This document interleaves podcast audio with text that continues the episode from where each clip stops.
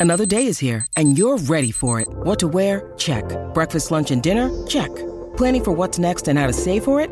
That's where Bank of America can help. For your financial to-dos, Bank of America has experts ready to help get you closer to your goals. Get started at one of our local financial centers or 24-7 in our mobile banking app. Find a location near you at bankofamerica.com slash talk to us. What would you like the power to do? Mobile banking requires downloading the app and is only available for select devices. Message and data rates may apply. Bank of America and a member FDIC.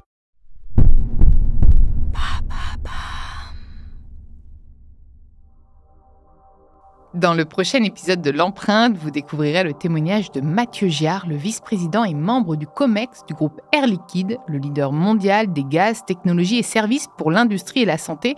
Et c'est un groupe présent dans 75 pays.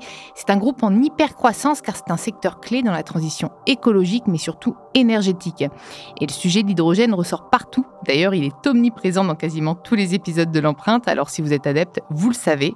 C'est donc l'occasion ou jamais d'interroger un leader en la matière j'ai des milliers de questions à lui poser, comme par exemple, concrètement, l'hydrogène pourrait-il être la solution face aux enjeux énergétiques et écologiques? Et d'ailleurs, l'hydrogène vert est le seul présenté comme vraiment écologique. Qu'en est-il des autres, le gris, le brun Aussi, j'aimerais savoir si l'hydrogène serait utile pour la majorité des secteurs d'activité pour atteindre les objectifs fixés par le GIEC. Mais alors, ne peut-on pas accélérer la mise en place de cette solution?